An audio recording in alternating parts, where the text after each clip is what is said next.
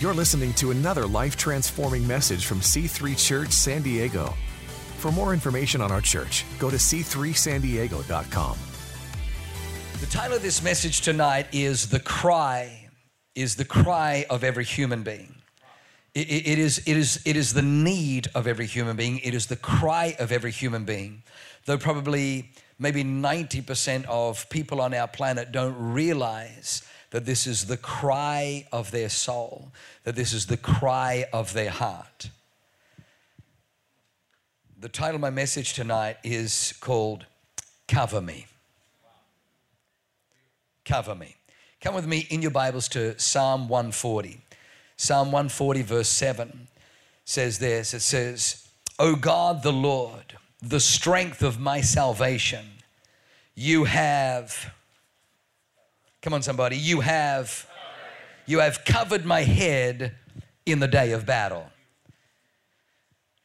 One more time. Oh God the Lord, the strength of my salvation. You have covered my head in the day of battle. This was penned by King David. King David knows that when, when he goes into battle, when he goes into battle against Goliath, when he goes into battle against the Philistines, that he's not going there under, without cover. David is saying, oh, oh God, you're the strength of my salvation because you cover my head in the day of battle.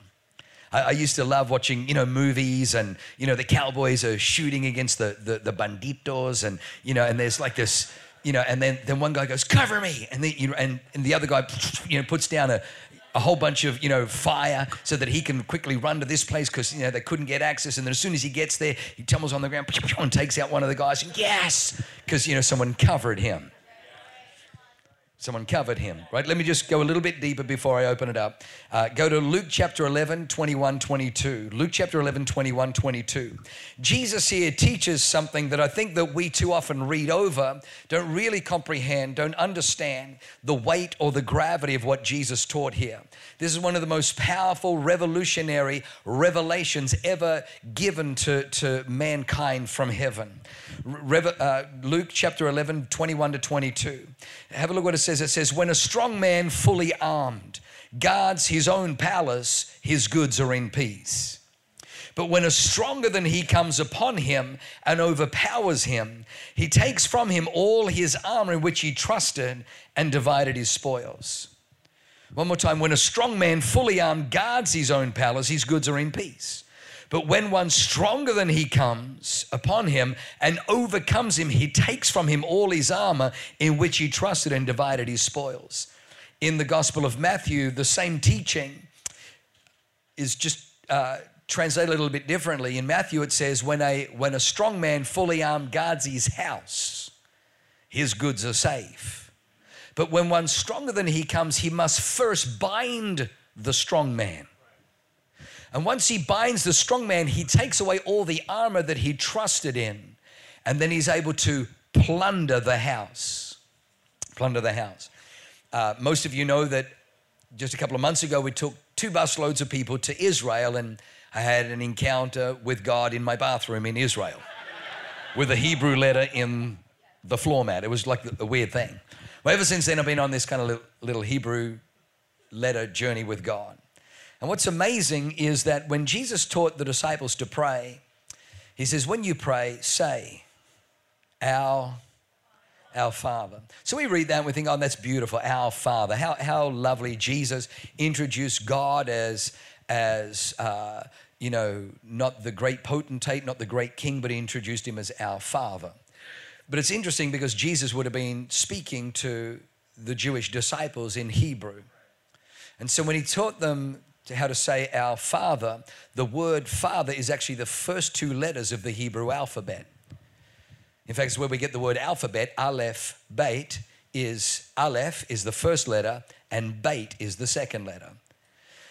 The first letter Aleph and the second letter Beit is the word Ab, where we get Abraham, which means father of a multitude, or Abram, exalted father. It's interesting because everything in the Hebrew is the, the letter, you, when you pull the letters apart, it tells you everything about the composition.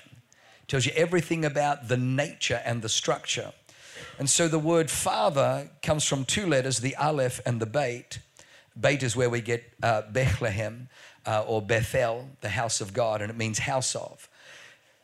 Aleph has a picture, and the picture is that of an ox. The Aleph is the ox. The ox means strength, it means first. It also means sacrifice. They sacrifice the oxen. So the Aleph is the strength, is the ox, is the first. Beit, the second letter, is house. Therefore, God is communicating to us that the Father is the ox, He's the strength, He's the sacrifice, He's the first in the house. That the strength of the house lies in the Father. The strength of the house lies in the Father. Jesus taught his disciples that when you pray, say, Our Father, in other words, you've come into a house. When the Bible speaks about a house, it doesn't speak about a residential address per se, or it doesn't limit it to a residential address. When it talks about the house of David, that Mary and Joseph were of the house of David, that Jesus was of the house of David. A house is not, we've been conditioned in our Western thinking to think that a house is a physical address. A house is your lineage, a house is your prodigy. And so here, the word house attached to the ox, Aleph Beit, is the word for father. The father is the strength of the house. This is really important because uh, suicides in America right now, 63% of youth suicides come from father absent households. Of all the runaways, 90% of all of our homeless and runaway youths come from father absent households.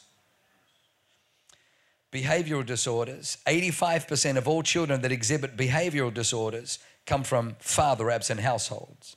High school dropouts, 71% of high school dropouts come from father absent households. In juvenile detention, 70% of juveniles in state operated institutions, father absent households substance abuse. 75% of adolescent patients in substance abuse centers, father absent household. Aggression, 75% of rapists motivated by displaced anger, father absent household.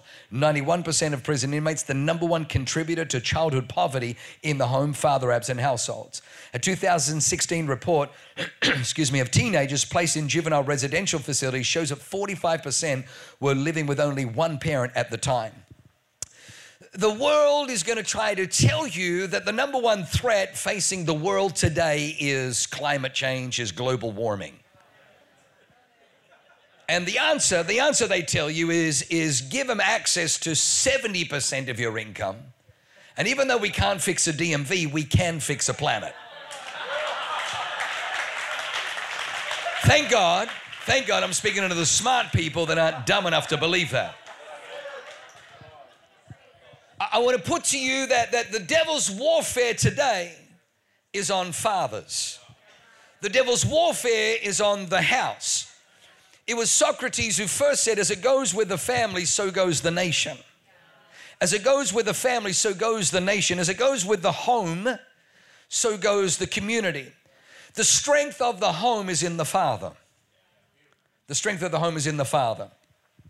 Every single one of us, as we're doing this family ish series, God is going to begin to heal and deal, and He's going to stir up some issues. But don't worry, you're in the right house because we're not just going to talk about the issues and we're not going to just talk about the problems and the perplexities, but we're also going to bring up solutions. We're going to have ministry time. You're going to find you're going to have breakthrough. Everything is going to shift this series for you. The Bible shows us that Adam was created in a wilderness, not in a garden. Eve was created from his side while Adam was in the garden, but, but Adam was created in the wilderness. The Bible says God created Adam from the dust, from the ground. And then the next chapter, chapter 2 says, And the Lord God planted a garden eastward in Eden, and there he put the man whom he had formed. This is very important that you catch this because you need to understand this is this is a, a, a repetitive mission statement by God. Adam was created in the wilderness. The wilderness is his familiar territory. But then he places him in a garden where he can see what is possible, where he can see what is potential. In the garden, everything is serene, it is tranquil, it is beautiful, it is peaceful, it, it, it is fragrant, it is, it is pretty, it is taste, it is prosperous, it is lavish, it is lush, it is gorgeous, it is magnificent. The wilderness is barren, it is dry, it is empty, it is desolate. And Adam's assignment is to take what was familiar understand what he has seen is possible, and then go from what is possible and take the seed of what he caught impossible, take the seed of what he saw impossible, go to the edge of the garden where garden meets wilderness Wilderness is here, garden is here, and he's to go to the edge of the wilderness and take the seed from possible and plant it in what was once barren, desolate, and familiar, thus increasing paradise, thus increasing the garden and decreasing barren, decreasing desolate. Every single one of us have come from a familiar background that may have been desolate as far as love, may have been desolate as far as approval, may have been desolate as far as affirmation, may have been desolate as far as an example on how to be a husband, how to be a father, how to be a good son, how to be, it may have been desolate, but can I tell you, when you come into the kingdom, when you come into the house of God, the church is the Garden of Eden in the earth. The church is the planting of the Lord. When you come into this house, you will see the promise. You will see what is possible. If you will take the seed of this house, you can go to your barren, you can go to your dysfunctional, you, you can go to what is desolate, and you can begin to plant the seed and begin to increase and begin to turn over the wilderness so that the wilderness starts looking like the promise. So the wilderness starts looking like the promise. Let, let, me, let me give you one more, one more scripture and I, I close my Bible. Let me give you one more scripture. This is, this is really important. It's going to help me to land. 1 Samuel chapter 30. 1 Samuel chapter 30, verse 3. David has gone out on, on, uh, with his men. And while he's been out doing what men do, hunting, taking territory, the Bible says the Amalekites came in and in verse 3, it says that they, uh, David and his men came to the city, and there it was, burned with fire. Their wives, their sons, and their daughters had been taken captive. Then David and all the people who were with him lifted up their voices and wept until they had no more power to weep. And David's two wives, Ahinoam the Jezreelite, Abigail, the widow of Nabal the Carmelite, had been taken captive. Now David was greatly distressed, for, he, for the people spoke of stoning him, because the soul of all the people was grieved, every man for his sons and his daughters. But David strengthened himself in the Lord his God. Verse 7. Then David said to Abiathar the priest, Who was Abiathar? Then David said to the Abiathar the priest, Ahimelech's son, Please bring the ephod here to me is very important. You want to underline that. Please bring the ephod here to me. And Abiathar brought the ephod to David. So David inquired of the Lord, saying, Shall I pursue this troop? Shall I overtake them? And God answered him, Pursue, for you shall surely overtake them, and without fail, come on, somebody, without fail, Without fail, recover all. Without fail, recover all. I want you to notice that the word recover. The title of my message is Cover Me. When the fathers had left the home, the enemy came in, burnt the home to the ground, took their wives, took their children captive.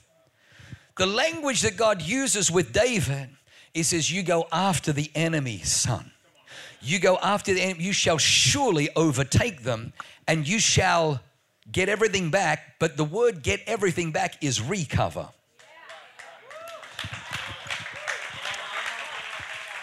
The devil knows if I can take the covering out, if I can take the strength out, if I can take the head out, if I can take the ox out, if I can take the first out of the home, then I can plunder. I can take, I can destroy the house, I can destroy the marriage, I can destroy the children, I can get them addicted, I can get them dysfunctional, I can get them, I can do all kinds of things. But God, David inquires of the Lord, and God says, Go after them, go after the enemy, for you shall surely recover what was taken when the cover was lifted. That's a word for somebody today. You grew up without a covering. You grew up, there was no covering, there was no daddy in the home. When, when I finished Bible school, God, at the time I didn't appreciate it, but God took me from, from Bible school after having three years of uh, Old Testament survey, New Testament survey, homiletics. You know, it was just wonderful. The epistles, learning, ministry, moving in the gifts, the gifts of the Spirit. It was awesome. And then he says, Right, now I'm going to take you and I'm going to drop you in New Zealand. Now, New Zealand is stunning. It is stunning. But where he put us was in Manukau City, New Zealand. Manukau City, New Zealand is, uh, well, our church was 85% Maori Polynesian. Manukau City had the highest suicide rate in the Western world. Manukau City had the highest abuse rate, the highest divorce rate, the highest rate of gangs and gang violence, the highest rate of rapes and break and enters. And he puts me there. The reason he put us there is because he wanted to show me that everything that I learned in theory in the classroom, that I could have a first-hand baptism experience to see what the world without his word looks like we, we did an outreach in a school and uh, we had uh, 43, 43 young ladies get, get saved at this school. Tuesday night, we did New Christians class, and at the New Christians class, I'm trying to teach New Christians just the basics of what Jesus did when he died on the cross. And then I started talking about um, sexually being abused. And I'm like, oh, excuse me. So I tried to get it back, and then I started, was down that path again. By the third time, I realized the Holy Ghost was trying, so I said, okay, stop everyone just bow your head, close your eyes. I said, if you have been sexually abused or are currently being sexually abused, would you raise your hand? 41 of the 43 girls raised their hand. I thought, oh, hang on, hang on, I must have said it wrong. I said, no, put your hands down. Sorry, sorry. No, no, I said, if you are currently or if you have been. 41 hands went up. In the, the Maori Polynesian culture, and Peter Arnold will, will tell you, that the parents don't discipline the children. Discipline is not done by the parents, it's done by the elders of the tribe. Now, this works in the, the, the Polynesian countries, or had worked for, for many centuries, but with the advent of them moving to the Western civilization, with the introduction of alcohol and illicit drugs and pornography, all that it did was it took these children to elders who were drunks and addicts and and then abuse just went through the roof. The sad thing is, abusing people abuse people. We had a, uh, on my pastoral care list was a particular lady in our church. Her daddy left when she was just seven years of age. Uh, her uncle began to molest and interfere with her when she was 11 years of age. She ended up in prostitution. She gets radically saved in our church, but the problem was back then we thought that once someone gets saved, our work here is done. Now we realize that we can't get people saved. That's what Jesus does. And then once they're saved, He asks us to make disciples. Discipleship happens after salvation, not up unto salvation. Anyway, we didn't understand that back then. So she was on my pastoral care list, and I would go to visit with this lady, and she had uh, nine children to eight different men. The last man that she had two children with was blind, and even he left her. She was very, very broken, just a very, very broken woman. She felt that if she could get pregnant with a man, she would lure him, knowing what a man's weaknesses were. She would lure him in, get pregnant, and then think, now I've snagged him, I've captured him, he will stay but none of them stayed. So she had nine children, all growing up with no daddy, not knowing who their daddy was, with a very, very broken mama. And I remember she would, she would beg me to prophesy over her children. She goes, Can you prophesy, Pastor Jurgen, Pastor Jurgen, can you prophesy that such and such would be a man of God? And she'd always ask me to do that because she felt like I know that my parenting's not working. So maybe you can prophesy that they're going to be a man of God, then then you know that that might be the spell breaker. The oldest three boys were all in prison. And a couple of years ago, when I was back in New Zealand, there was a, a late night uh, alert on the, the late night news, and it was an escapee from Mount Eden prison. And they were chasing this kid, and it was the kid who was used to be in my youth group. And I just thought, what hope do they have? I remember one year it was Easter, and uh, and I was on kids' church duty for Easter, and it was awesome. We'd organized the Easter bunny to come in, and he had two big bags full of you know candy and chocolate eggs and everything. So we got everybody to hide, you know, and, and turned off all the lights, and and the youngest of, of the nine children was this little three year old girl, cute as a button, little three year old. So we're all hiding. She's about maybe five feet from me. And, uh, you know, we're all hiding. The lights are out. And then there's a boom, boom, boom, knock on the door, boom, boom, boom, knock on the door. And then the, the leader of our kids' church says, Kids, there's someone at the door. I wonder who it is. And this little three year old yells out, I think it's the cops.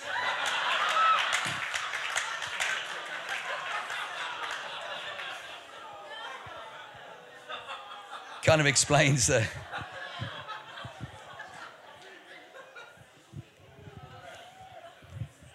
I'm not sure if Rena's here. Rena, Rena came to me one, one week so excited. She had 24 kids give their lives to Christ at a middle school outreach that we did. It was so amazing.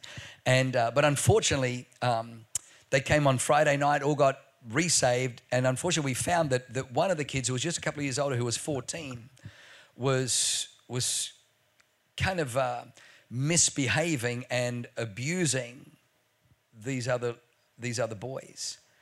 And so we sat this kid down and began to speak to him about what is and isn't appropriate.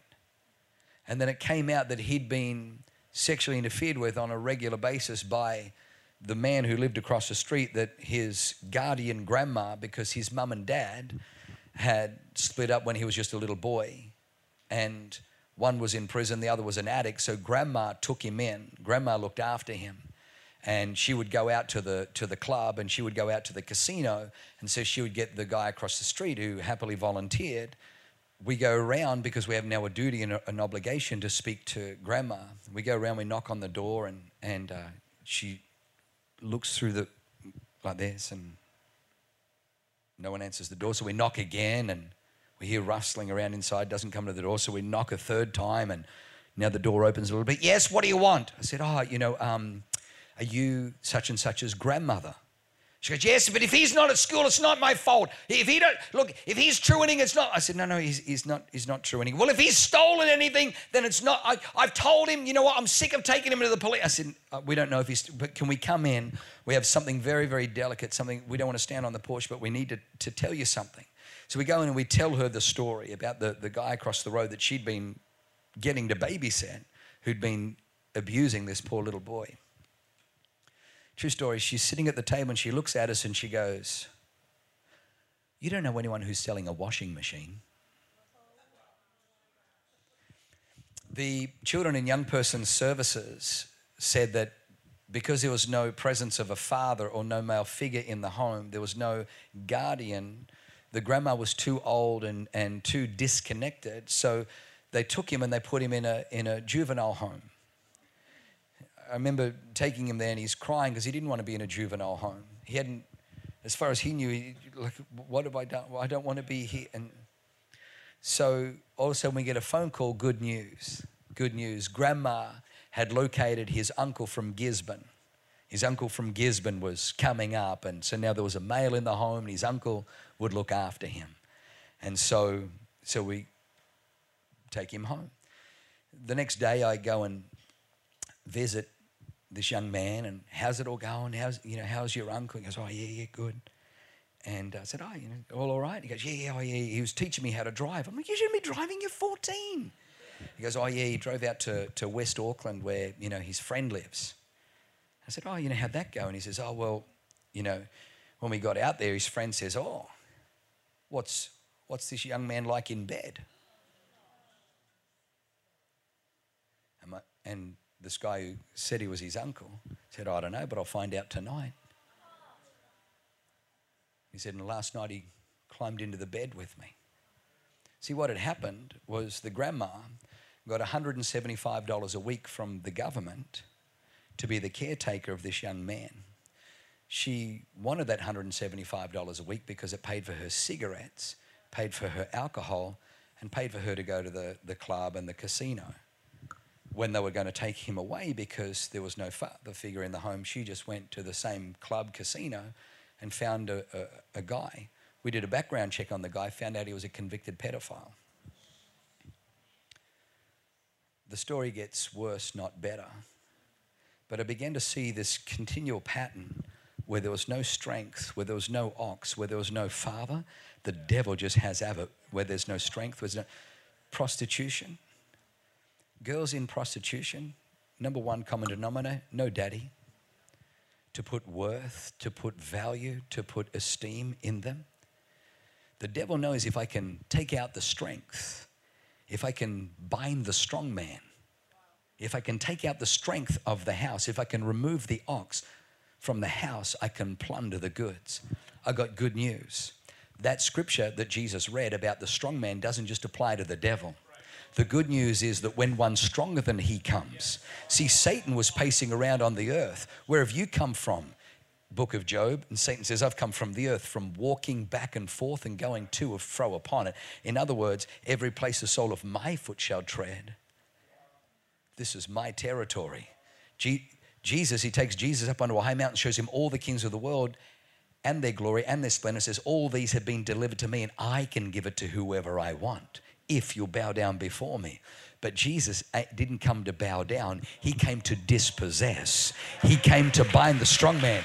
Jesus, I want you to know the Bible says in the book of Colossians that Jesus defeated the devil, triumphing over him through the cross, having made a public spectacle of what they used to do in, in ancient warfare times is if there was a champion on the other team, quite often they wouldn't kill the champion, they would just wound him and then they would tie him behind their chariots and drag them behind and parade them. This was once the champion. This was once this great warrior from this other from this other kingdom, from this other army. But look how we have completely humiliated and completely defeated. And quite often they'd be bleeding and gasping, and the whole town would come out to cheer. That's the language the apostle Paul uses for what Jesus did to the devil. How he made a public spectacle of the devil and his angels triumphing over them through the cross.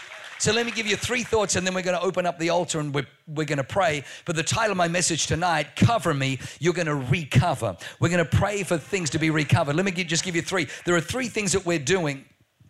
There are three things that, that we're doing with, with, with, with, developing men through our Emerge ministry. The first one is this we're, we're developing men who are, who are present. Men who are present. Research and psychological analysis shows that just a father present, not, not engaged, not, not communicating, not even endearing, just, just, just present, just sitting in the chair, reading the newspaper, watching the news, the kids will play in perfect peace. They will pay, play stable and secure, knowing that the presence of strength is there. Do you know that, that, that wolves and predators, when they see the ox, leave the herd alone? Because they don't want to deal with the ox. The presence of the ox, just the presence of the ox, wards off the predators. There's just something about being present. There's something about being present. Now, we know that there are people that are present and they, they feel disqualified because of their dysfunctions. So, the second thing we want to do is we want to activate. We want to activate our men. We want to activate our fathers. You'll notice in this story that David, who is anointed king of Israel, in this situation, even though he's anointed king of Israel, the Bible says when all the men spoke of stoning him, David went and inquired of the Lord. And he went to Abiathar the priest and he says, Bring me the ephod. The, the, ephod is what a priest puts on to go and perform his duties before the Lord. David says, Bring me the ephod. Because David had a revelation that he's trying to reveal to us that we are kings and priests. Now, the Bible says that God has made us kings and priests. The Bible doesn't say that you can become a king or a priest. The Bible doesn't say you can become a king. The Bible says that He has made you a king and priest. Well, well, you don't understand, Pastor. I don't, I don't feel qualified. I'm still struggling with this, and I'm still messed up with that, and I'm still jacked up over here. No, no, you need to understand. He has made you a king, and He has made you a priest. A king has two responsibilities: protection, provision. The word kingdom means king's dominion. It is an area that you govern over, an area that you reign over. My job, my job in my family is to recognize I'm the ox, I'm the first to sacrifice, I'm the strength of the house, I'm the strength of the family. Therefore, it is as I say. I've got four kids. I'd love to tell you that one shoe fits all. I'd love to tell you that the one size fits all. I'd love to tell you that the father that Jordan needed was exactly what Ash needed. But that wasn't the case. I found that when Jordan went through his stuff, that I needed to, I needed to look and I, I began to discover that I didn't have in me what it took to rescue this boy. I didn't, I didn't, I didn't find, I couldn't locate everything he needed because my father had disconnected. But thank God I become a Christian. Thank God I came into a place where I could cry out, cover me, because Jesus taught me to pray, our Father, Abba God, that I am under a covering where God is my Father and He's a perfect Father and he could begin to fill in all that was dysfunctional. He could fill in all that was broken. It's an amazing thing to me that God has asked me to be for others what wasn't there for me. He's asked me to be a nurturing husband. I never saw that in the home. He's asked me to be an affirming father. He's asked me to be a champion father to my team and to that was never there for me. But God says, even though it wasn't there from your earthly house, it's there from your heavenly house because the cry of your spirit son is cover me, cover me. What you long for that your daddy, earthly daddy, didn't provide, your heavenly daddy is providing. The cry of your heart is, Cover me, and I'm covering you. Psalm 140, verse 7 The strength of my salvation is the Lord my God who covers my head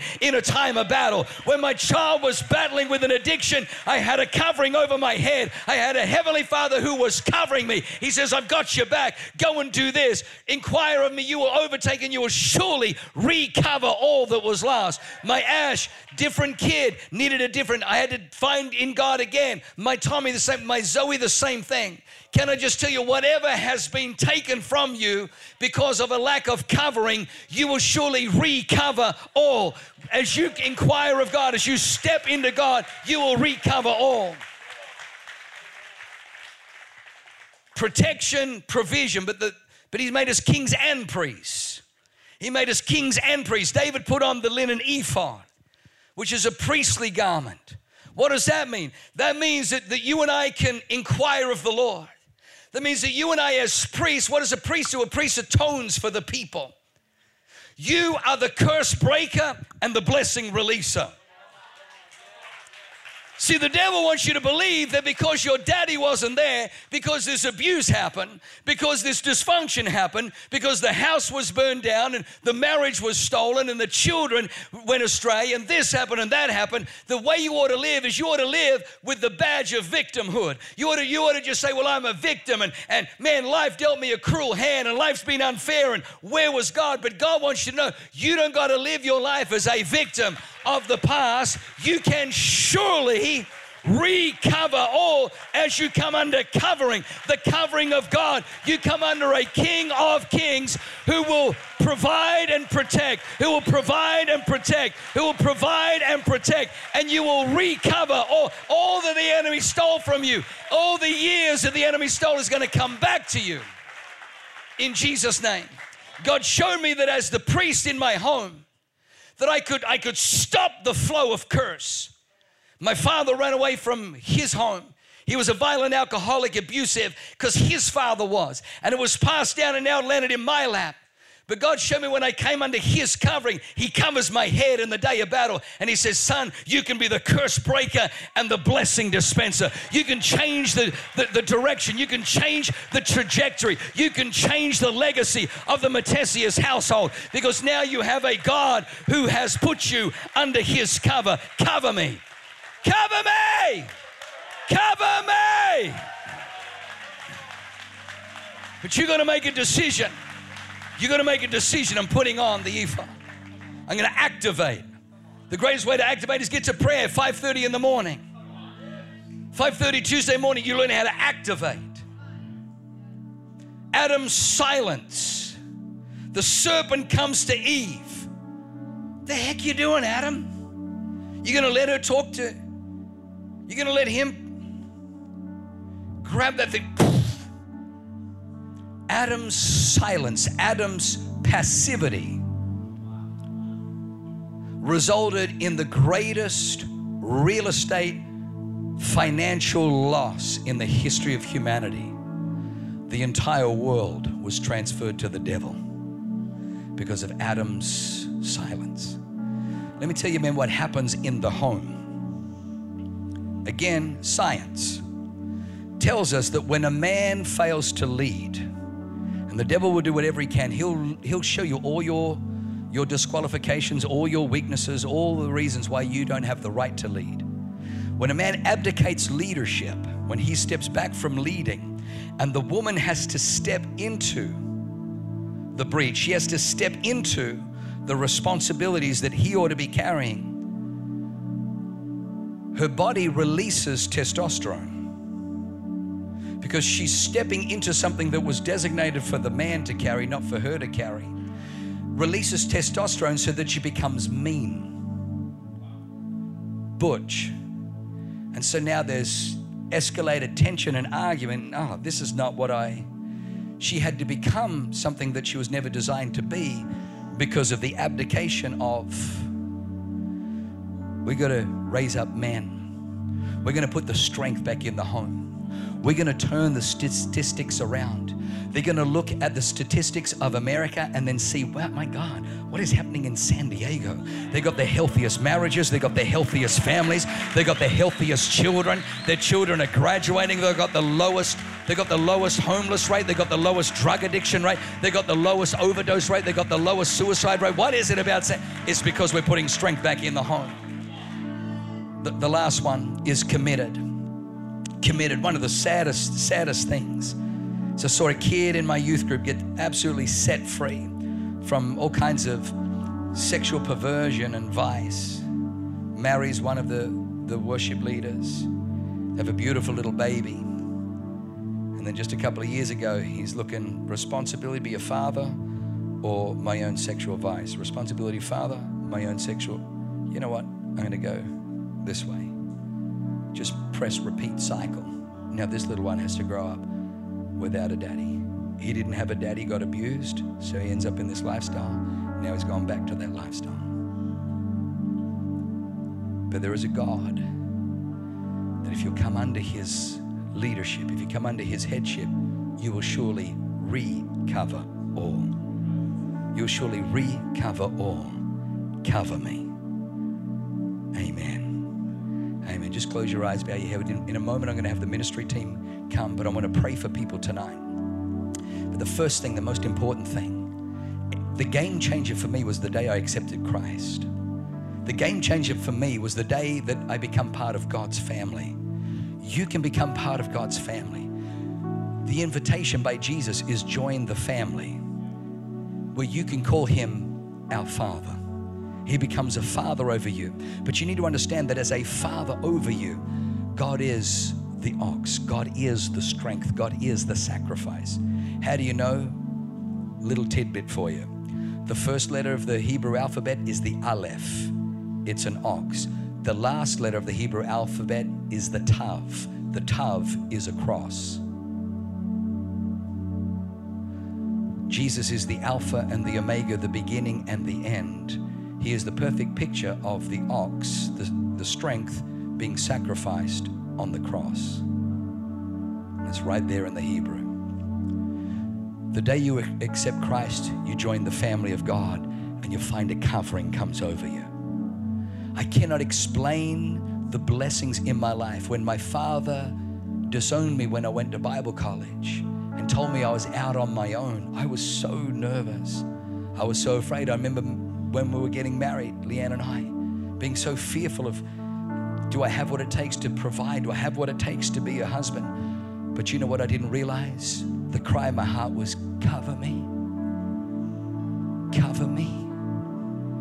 And I was under a covering. I was under a God who covers my head in the day of battle.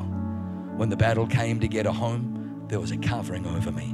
When the battle came for my kid, there was a covering over me. When the battle came to provide, there was a covering over me. When the battle came to be the husbandly, there was a covering. When the, the, the battle came to, to be delivered from, there was a covering over me. When the battle came for curse to, to finish and blessing to flow, there was a covering over me. That covering happens when you step into the family of God. If you're here today saying, Hey, I, have never surrendered to God, I've never come into His family, do that tonight. If you're here and you once were part of the family, but you slipped away, turned away, ran away, the world is so seductive. But nothing in the world is worth replacing being in the family of God. Come back. Maybe you're just here tonight and you're far from God. Friend, don't live another moment far distant. Come undercover. Thanks for listening. To find out more about our pastors, team, and what we do at C3 San Diego, go to c3sandiego.com.